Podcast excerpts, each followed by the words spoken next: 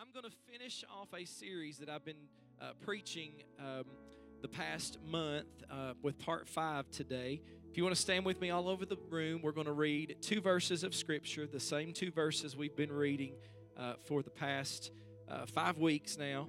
And uh, we're just going to ask the Lord to speak to us from His Word today. First Chronicles chapter 1, or sorry, chapter 4, verses 9 and 10. Jabez was more honorable than his brothers his mother had named him Jabez, saying, I gave birth to him in pain.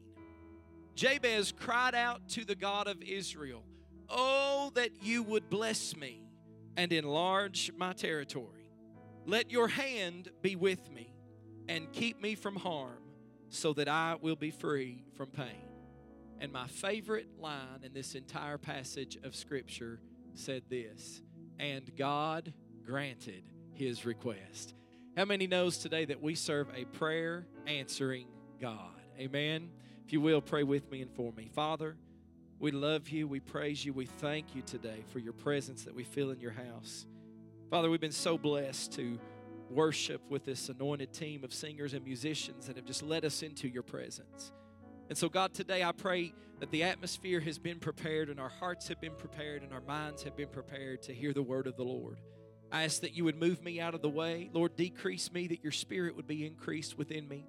Anoint these lips to preach your word, not with the enticing words of men's wisdom, but as Paul said, in the demonstration of your spirit and with your power. And God, today I pray you would anoint every ear to hear and every heart to receive your word.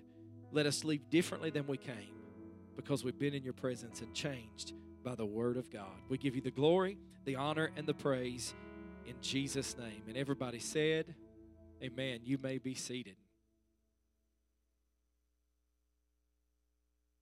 My, what a wonderful 11 o'clock crowd. If you can't stick around for the chili cook off afterward, um, there will be somebody in the foyer you can donate to the young people. All of the proceeds that they make from the chili cook off today, it's donation only, uh, will go to help them with their upcoming uh, youth conference trip. They have somewhere in the neighborhood of 50 going. So uh, anything you could do to help will be appreciated. If you want to stay and enjoy some chili back there and make some donations for it, you'll enjoy it. A lot of good cooks. Uh, around here, you just look around at some of the people that call this church home, and you can tell we don't go hungry. Somebody say amen.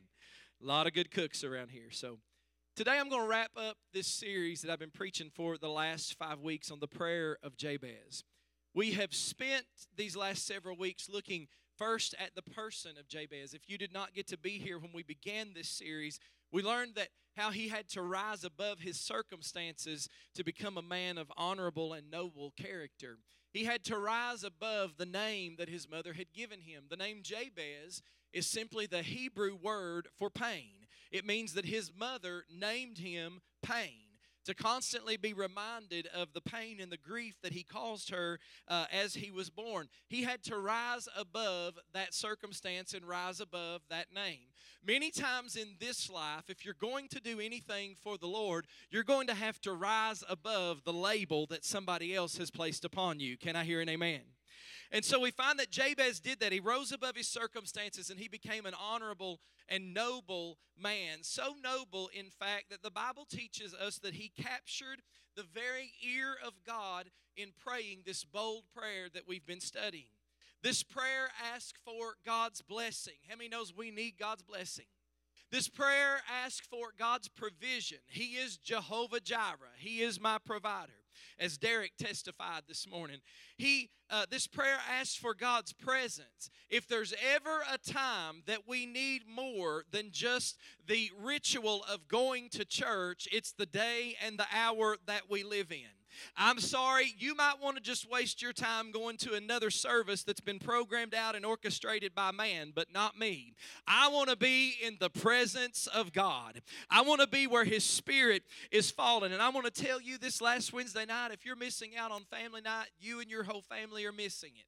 This last Wednesday night, we had an awesome time in this sanctuary class, but man, it just, it just, just filled my heart when I got out of this service and heard about what took place in the two pods upstairs next door in the middle school and the high school ministry. Actually, I think it took place in one because they worshiped together and they never got away from the worship. There were kids on their faces in the floor crying out to God and praying, and the Spirit of the Lord I heard was so tangible you could almost cut it with a knife.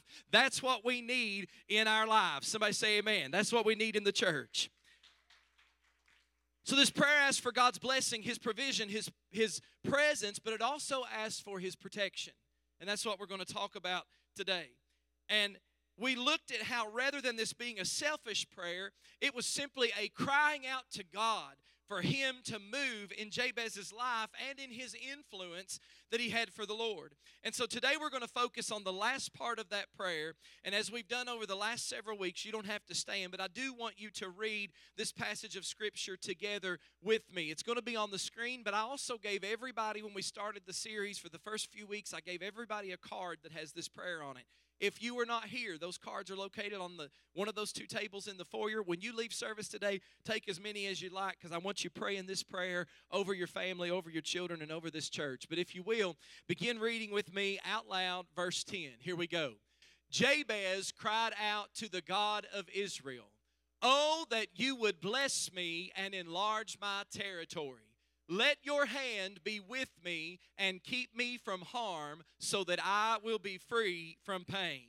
And God granted his request. You see, this part of that prayer is a direct plea for God to intervene in his personal life. Has anybody ever needed the Lord to just intervene in your personal life? He wasn't afraid to ask God to move, and neither should we be afraid to ask God to move. I want us to take a look at this plea and how we can ask God to act, but also we can expect him to do it. I want to lay a little bit of a foundation about that because the Bible promises us that if we ask anything according to His will, we know that He hears us. And if we know that He hears us, we know that we can have the petitions that we desired from Him. Somebody say amen.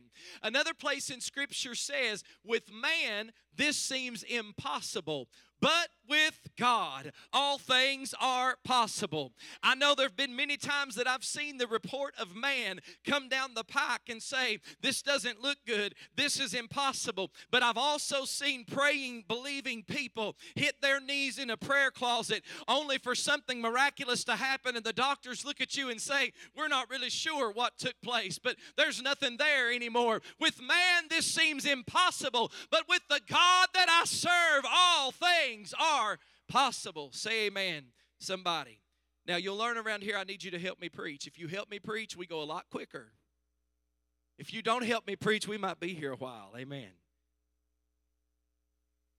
All things are possible. Another place in Scripture tells us this I can do all things through Christ who gives me strength. We can ask of God, but we can also expect that God will do what He says He's going to do. And I want you to leave here today realizing that being confident that God is ready, willing, and able to protect you and your family. How many believes that? God's ready, willing, and able to protect His church. How many believes that? I want to share this with you very briefly because it's a testimony to the power of prayer. A few weeks ago, I was uh, in the locker room at the gym, a couple weeks ago actually, and uh, I was turned around in my locker realizing that, that Abby was uh, heading to school and she commutes to Cumberland and uh, drives there four days a week, and, and uh, that's no big deal. I normally think about her and I think I'll give her time to get on the interstate and I'll call her and tell her to have a good day and all that good stuff. And I turned around in my locker and I felt something just wash over me from the top of my head to the soles of my feet and I began to pray right there for her protection. And uh, the last thing I said was I said, "Oh God, please don't let her have a wreck on the interstate. And I was giving her time because I had had the notification on my phone that she had left the house. I was giving her time to get to the interstate. So about seven or eight minutes later, I'm on my way home and my phone rings and I find out she has been involved in an accident, the first one she's ever had after driving over two years. It wasn't her fault. It was a little fender bender, a little older lady pulled out into the merging lane at Hunter Hills Elementary School after dropping her grandchildren off for school and merged right into Abby's side. Did a little bit of damage to her car, but didn't hurt Abby, didn't hurt the older lady. And as soon as I got there, you know what I was saying? I was saying, Thank you, Jesus. Why was you saying that? Because now she's got a car that needs to be fixed and she had a wreck and she missed class that day. I'll tell you why I was saying that. I knew in that instant, beyond the shadow of a doubt, that when I felt what I felt and I began to pray, that God put a block in her path that stopped her from making it to the interstate because the hand, God's hand of protection, was upon her. So, why is this type of prayer important? Well, to be really honest with you and to be really very, very simple, here's why it's important. We need it. We need God's hand of protection on our lives. You need God's hand of protection on your children. We need God's hand of protection on our homes. And we need to pray this type of prayer because if we don't, we run the risk of encountering situations where we'll be without the spiritual resources that are necessary to win the battle. Is there anybody else in the house this morning that'll just be transparent and honest and say, Pastor, I'm in a battle? Can I see your hands? Now look around the room. There's hands going up all around the room. Let's try it again because now some of you are encouraged that lied the first time. How many will say, I'm in a battle? Let me see your hands. That's what I thought. Yeah, see what I'm talking about? We're all in a battle. We need to realize that we are waging war. This Bible teaches you that the enemy roams around like a roaring lion seeking whom he may devour. We need to realize that the Bible says that, that he is out to get you. He wants your soul. He wants you to lose your salvation. He wants your health. He wants your marriage. He wants your children. But we also need to realize that we're living way beneath our privilege because we can get in our prayer closet it and we can wage war on the enemy. And when you're praying and crying out to God, God is fighting the battle that you're not strong enough to fight yourself. We need it. We need the hand of God. And this is one of the uh, simple but yet profound spiritual truths is that we need it. I want you to consider these two phrases keep me from harm and keep me from evil. Now, I'm not presenting this to you because I want anybody to argue with me this morning. But in the NIV version and in the New American Standard version, and what's printed on those little cards I gave you and what was on the screen, it says, Keep me from harm. But in the King James Version and in the New King James Version, it says, Keep me from evil. So I don't want to argue and debate with you about which one is more appropriate because I think we can learn something by looking at both of them. Can I hear an amen? Keep me from harm and keep me from evil. So the first one, keep me from harm, is obviously a prayer for protection. And who hasn't in their lives done that at least once, if not more than once, if not many, many times? We're all used to praying for God to keep us safe, to keep our children safe, and that's okay.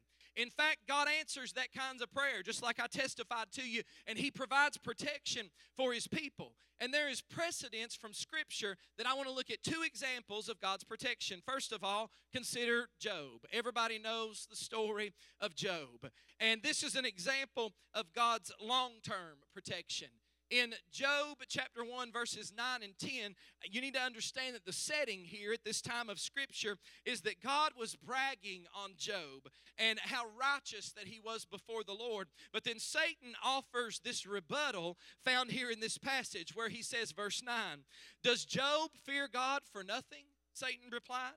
Have you not put a hedge around him and his household and everything that he has? You have blessed the work of his hands so that his flocks and his herds are spread throughout the land. You see, God had been providing long term protection for Job and his family. And down through the years, uh, I've had many people, and particularly ministers, that have prayed over and prayed for me and my family along the same lines, and they were asking God to put a hedge of protection around us. As a matter of fact, the senior pastor that I grew up in the Lord under, I grew up. Uh, Uh, under really under another pastor, but where I really grew up in the Lord under was Pastor Carray Phelps. And he used to pray. Many times I heard him say, God, put a hedge of protection. How many have heard that before? Put a hedge of protection around your people. And man, I latched on to that phrase, and I, I make that a frequent part of my prayers on a daily basis for my family and for this church and also for your families that are a part of this church. And you ought to be asking God to put a hedge of protection around you and your loved ones.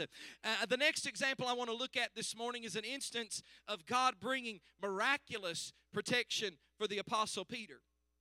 Now, I'm not going to stay long here because we're also going to talk about this a little bit next Sunday. Next Sunday, we're going to preach a tag team message. Somebody said, Oh boy, you're going old school now. We're going to preach a tag team message. We're going to talk about six times prayer made the difference. And we're going to have six uh, staff members that are going to share with you for six minutes each. Yeah.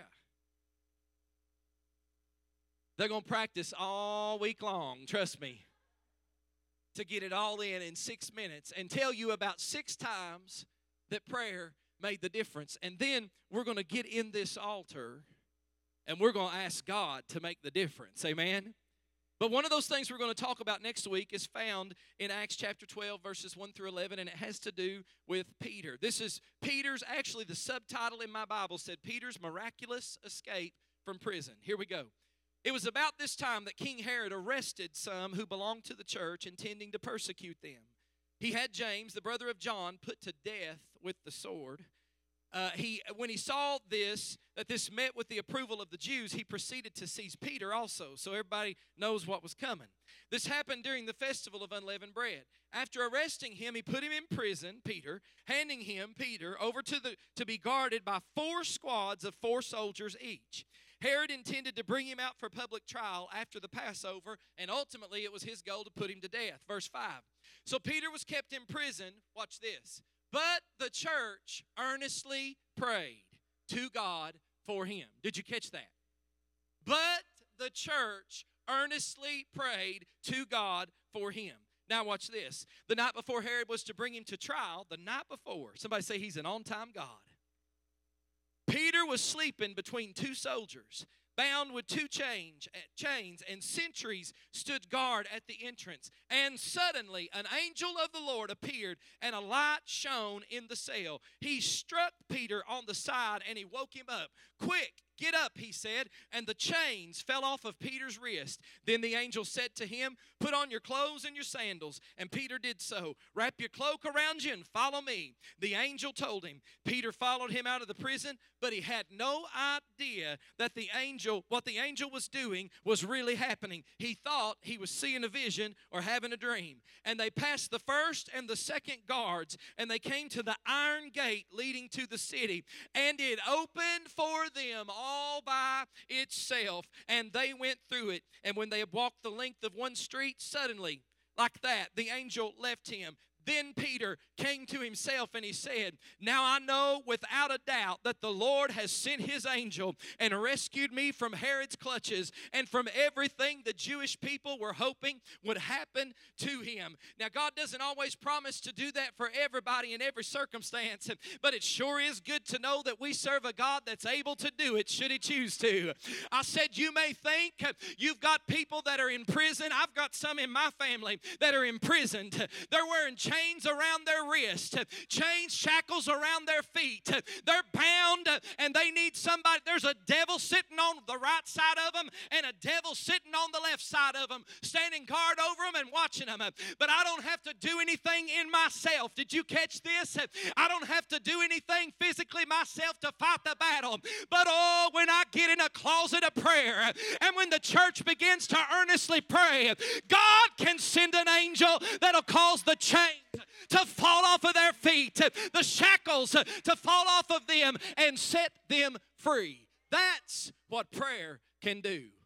Whoo, I'm feeling better than you're shouting. Hallelujah. Second thing, keep me from evil. This is a prayer for relief from temptation. Here's what the verse says in the New King James Version it says, Keep me from evil that I may not cause pain. I really like that. Keep me from evil that I may not cause pain. Well, when Jesus was teaching the disciples how to pray, in one part of that prayer, the Lord's Prayer, he said this Matthew 6 and 13.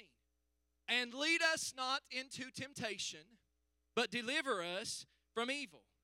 And it echoes the prayer of Jabez when Jesus tells us, prayer of Jabez was Old Testament, when Jesus tells us in the New Testament to ask God to not lead us into temptation, but deliver us from evil. Now, you've been helping me pretty good, but when I ask this question, I fully expect it to get quiet. Are you tempted by sin? Well, we all know Maggie is. Hallelujah.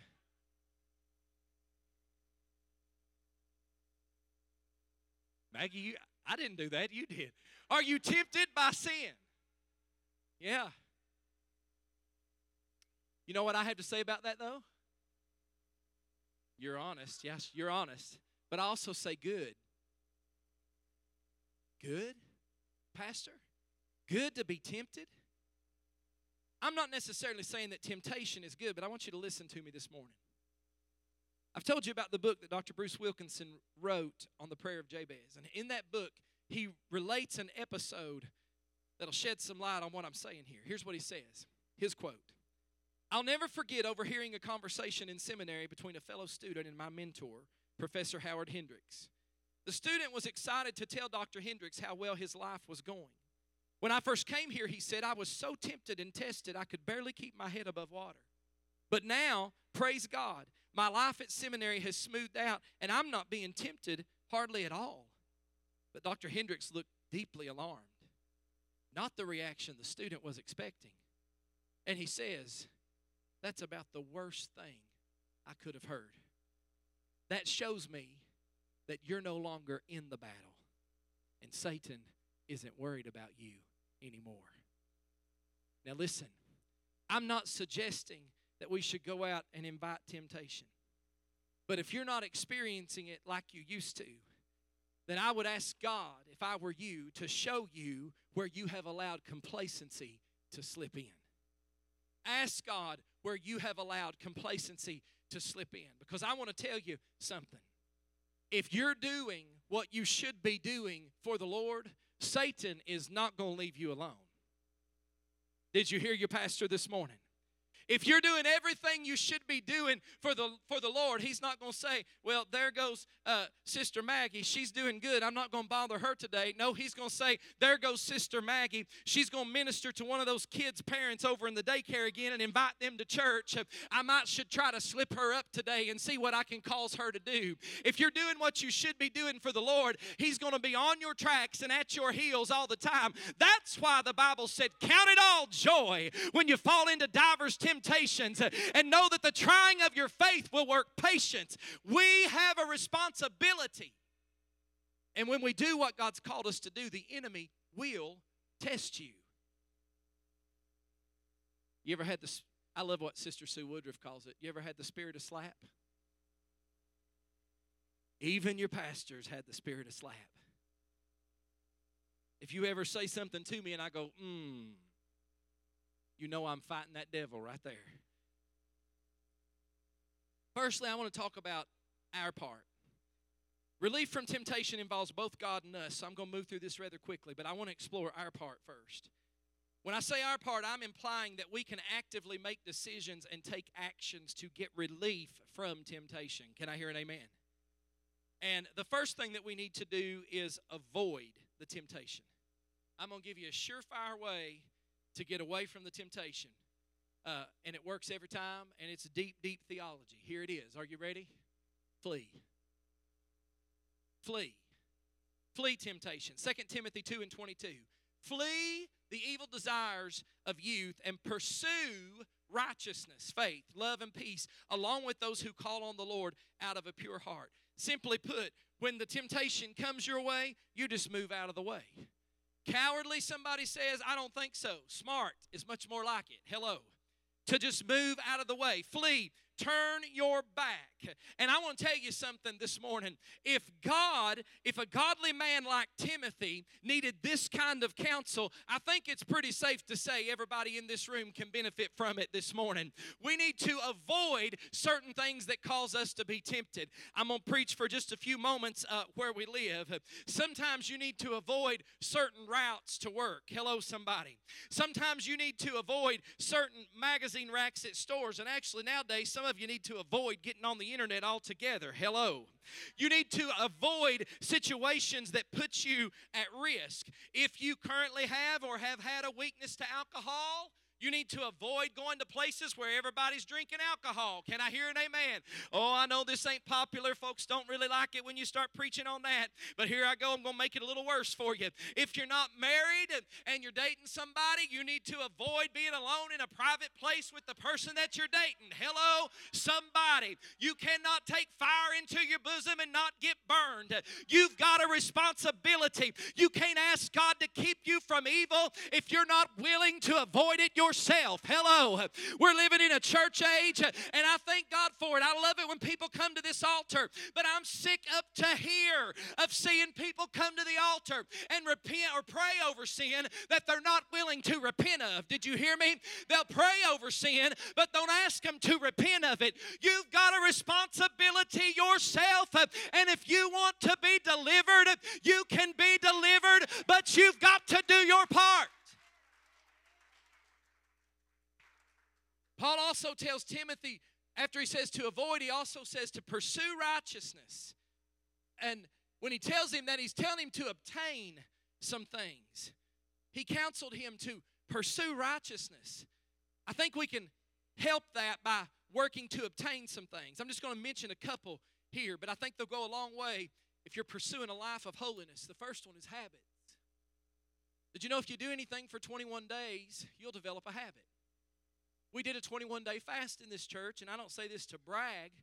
I say this because I gave up something in that fast that 32 or 3 days later I still haven't taken back. Because I know, now some of you looking at me like, oh no, what he give up? It ain't nothing like you'd think of.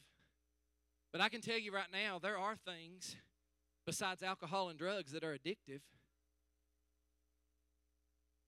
You go through three or four days of withdrawal of it, then you'll know what I'm talking about. It's not drugs or alcohol. And for me, it's just something minor. Lord, the way y'all looking at me, I'm going to have to tell you what it is. What's wrong with you people? It's Diet Mountain Dew. My goodness. Lord, have mercy. Y'all looking at me like I'm bound in some kind of sin or something. I still haven't taken one up after 30 some days. Why? That is good. Yeah. But now I don't know that I believe that about diet pop will make you as fat as regular pop because I gave up both and I'm still fat. Hello, somebody. But after all those days, I've not I've not took it back yet because I know, I know, when I drink one, it's on like Donkey Kong. I'll drink three or four a day. But you develop a habit. Church, we need to develop habits that take our mind to the things of God. Will somebody say amen? Things like daily time alone with God and Bible and prayer. If you don't have daily time with God on your own, what do you have? We need daily time alone in prayer with God. Habits like only reading wholesome material, like more Bible and devotional material, and not the gossip columns, aka Facebook and seeing those posts that make you so mad. I get so sick of hearing that. Did you see what they posted? I get so sick of hearing that. No, I didn't see. I don't want to see, and I don't care. Can I tell you, there's deliverance right there. Hello. If you don't know it, you ought to try it. Habits that get you to doing the things of God. A great habit is to memorize Scripture on a regular basis. David said, I've hidden His words in my heart that I might not sin against God. There's going to come times in your life when you don't have this at your fingertips, or maybe you don't even have this at your fingertips. But if you've hidden the Word of God in your heart and you know what it says, the devil himself can't take that from you because you've hid it in your heart. So establish some good habits, and you also ought to define some non negotiables. What are you talking about, Pastor? Everybody ought to have some non negotiables. I've got a few. Here's a few examples from my life One non negotiable for me is I will not counsel young ladies in my office without another lady in there, preferably my wife. Won't do it. Don't ask me to. I'm not going to dinner with you either. If you're female and you're by yourself, where's your husband? Hello. Those ought to be non negotiables. I'm not going to message you privately on Facebook when you're married and I'm married. Hello, somebody.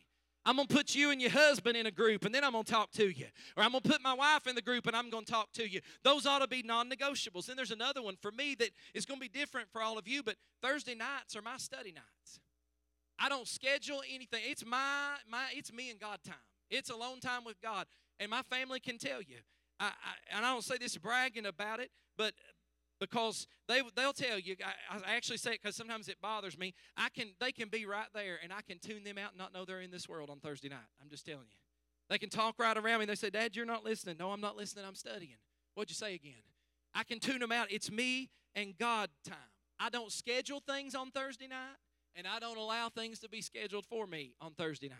Now, Certain things can't be helped, like medical emergencies and funerals. Those kinds of things you can't schedule. They take precedence, but that's the only thing that takes away. Because listen, if I didn't get along with God for at least four or five hours on Thursday night, then I'd be spewing something out to you on Sunday morning that had never been deposited in me. God's got to speak to me before I can speak what He's speaking to you. Say amen, somebody. You ought to define some non negotiables in your life and establish some time that you dedicate to the Lord. Those things are our part. I want us to look at God's part uh, we're going to go very quickly because we're going to get into the altar here in just a moment. Most of us aren't going to be surprised when I tell you that one of the ways that God helps us is to give us help in temptation. The Bible promises us that. First uh, Philippians 4, 6, and 7 says, Don't be anxious about anything. Boy, anxiety is a big problem today. But in every situation, by here it is again, by what? By prayer with Peter, the church earnestly prayed. Right here, by prayer and petition, with thanksgiving, present your requests to God. And the peace of God, which transcends all understanding, will guard your hearts and minds in Christ Jesus. Did you catch that? He will guard your heart and your mind in Christ Jesus. And I think that He guards it not only from anxiety, that's a big problem, but He also guards it from our desire to continue in sin. He'll guard your heart from your desire to continue in sin. The next passage is this 1 Corinthians 10 and 13. No temptation has overtaken you except what is common to mankind. And God is faithful. He will not let you be tempted beyond what you can bear. But when you are tempted, when? Because you will be, when you are tempted, He will also provide a way out so that you can endure it. He provides a way of escape every time. I can't tell you what that will be in every circumstance, but I can tell you, I can guarantee you that if you look hard enough, He'll provide a way out if you'll just be willing to take it. And aside from that, one of the best things in my mind is that I can reflect on the fact that God will one day, thanks be to God, one day He will triumph over all evil. One day. And this gives me confidence to say no to sin you got to say no to sin. When you're trying to establish those good habits, sometimes you got to say no to good things so that you can say yes to God things. Sometimes you got to say no to things that there's nothing wrong with them, but so that you can say yes to God things. And uh, if we'll say no to sin, then God will help us regardless of what the struggle is. They'll come to the music this morning. I want to ask you Is there anybody in the house? You don't have to raise your hand or answer me. That will just say, though, Pastor, I get tired of struggling with the same thing over and over and over. Now, we're living in this prideful time period in the church where people a lot of times will stay out of the altar because oh if i go up there everybody's going to know something's wrong with me. Who who cares? Listen there ain't a soul in this house that ain't messed up in one way or another. Can i hear an amen? We all need god's grace. And aren't you tired of struggling with the same things over and over and over again why don't you just give it to God and send the devil packing? It can be done. James 4 and 7 says this Submit yourselves, therefore, to God. Resist the devil, and he will flee from you. Jabez said, Keep us from evil or keep us from harm, either way. God granted his request. Why don't you just ask him and allow him to wrap his love and his protection all around you? If you'll stand with me all over the house today. In just a few moments, we're going to open this altar and I'm going to invite those that will, anybody that will, to come and spend some time in prayer. If you're not met, ready to meet the Lord today, why don't you just give in? Stop resisting the Lord and submit to Him. It'll be much easier to resist the devil when you do, I promise you that. Why don't you just stop resisting it and give in? He's here for you today when this altar's open, if you've got something that you're struggling with, maybe you're saved and on your way to heaven. Saved people struggle too. If you're tired of struggling with the same thing over and over, there's a place here you can find to pray and give it to God and let Him do what He'll do with it. I'm going to wrap this up and we're going to open this altar. The four parts of this prayer can be prayed in four different prayers. I've preached it in four different sermons all by themselves. First of all, oh, that you would bless me. We need His blessing. Amen. Please enlarge our territory. That's our prayer. Give us souls for the kingdom. Not necessarily just for Freedom Point Church, but for the kingdom of God. Give us souls for the kingdom. Enlarge our territory. Let your hand be on us and keep us from harm. And just as the Lord's Prayer is a model to pray, this one is too. That's why I printed it up and gave it to you on cards. We ought to pray both of those prayers, but not repetitiously, not thoughtlessly, but we ought to pray earnestly and ask God to do it. Ask Him to move in your life and to conform you to His image. Folks, we could all get closer to Him. I'm sick of seeing facades that say, Oh, I got it all together. Looking good. I'm at church today. You ain't fooling nobody but yourself. We could all get closer to Him. Ask Him to conform you to His image. And then ask Him to move through you to advance the kingdom of God and impact as many people through you as He can. Listen, I guarantee you that the Lord loves those kinds of prayers, and if you're serious about it, He'll move. You just watch and you pray and you trust. You'll be amazed at the opportunities that He'll throw your way. And lastly, before we open the altar, I want to share this with you. Some of you might have seen it on Facebook, but if you'll just uh, give me just a moment to share about little over two years ago in December of 2017, I ran into this young man at Corbin Wellness Center. He came into the locker room and I was sitting in the sauna. It was cold outside, it was December, and he removed his jacket and got his stuff off and ready to get in the sauna. But I noticed when he took his hat off, he was wearing a kippah under his hat, the Jewish beanie. So when he got ready and he got in the sauna, he sat down beside me and we began to talk. And that young man was so bold in sharing his faith with me. I mean, he was over the top bold to where I sat there and he just kept talking, kept talking, kept talking. And I was praying, Lord, give me an opportunity. Give me an opportunity. Open a door, open a window somewhere. God, just, let, I mean, he talked so much. I was like, God, just give me a crack. If you'll just give me a crack, I'll slip in somewhere. And finally, he said, So what's your name and what do you do? I was like, Thank you, Jesus. I've been a banker for 25 years. I didn't mention one single word about banking. I said, My name's Sean, and I pastor a church. And he said, There's not a Jewish congregation in Corbin, is there? And I said, No, sir, there's not. I said, We're a church of God. And I began to explain to him what we believed. And I began to share Jesus with him. And he, he indulged me. He was very polite. He sat there and listened to everything that I said.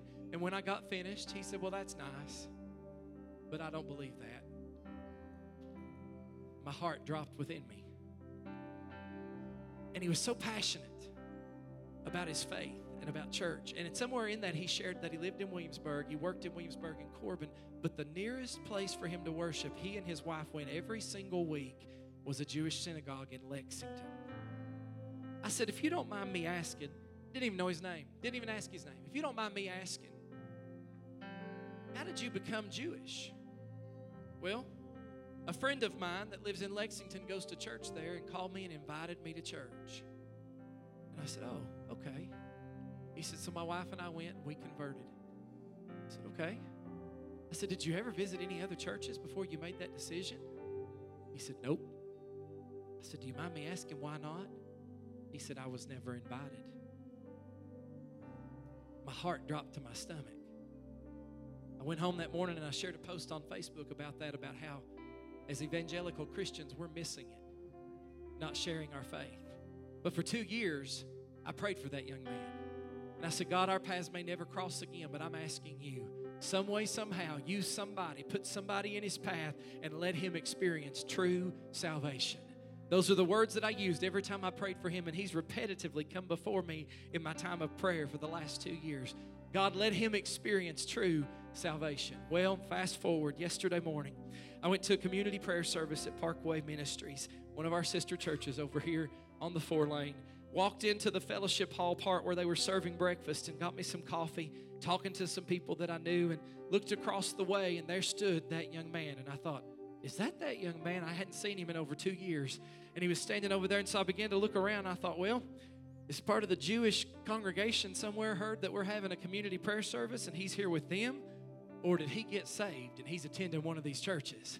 So we got into the prayer service, and about 15 or 20 minutes in, it's um, after the pastors had led in prayer and everybody was just worshiping and praying, they gave the opportunity for anybody that wanted to pray over the city or over the churches or uh, over anything to come up and get the microphone and pray. And I watched this young man step out of his seat and he walked to the platform and he got the microphone and he said, I've never done this publicly before, but the Lord's laid this on my heart. And he began to pray and he prayed the most beautiful prayer. And I just sat there and tears ran down my face. And as soon as he got done, he went back to his seat. And I walked up to him and I, I, I, leaned over and I put my arm around him. I said, Do you remember me? He said, I sure do. You're that preacher that shared Jesus with me in the sauna at Corbin Wellness Center. I said, Yeah, that's me. I said, What was your first name again? He told me his first name. I said, John, tell me, when and how did you get saved? He got saved over a year ago, and he's a member at Parkway, sitting under Pastor Mark Heisel's ministry. He found true salvation. Did we win him at Freedom Point? No, we didn't win him at Freedom Point, but I planted a seed. I said I planted a seed that day. The word says that one plants the seed, another one waters, and God gives the increase. We've all got lost family and lost people that we want to see saved, right? So even if they're here today and they don't come, please don't sit there. When they begin to sing, join those that are coming to pray over what they've been struggling with. And those who may come to pray for salvation, join them and come and bring that lost family member and lay them on this altar and believe that God will do what He promised you in His Word that He'll do. And God granted His.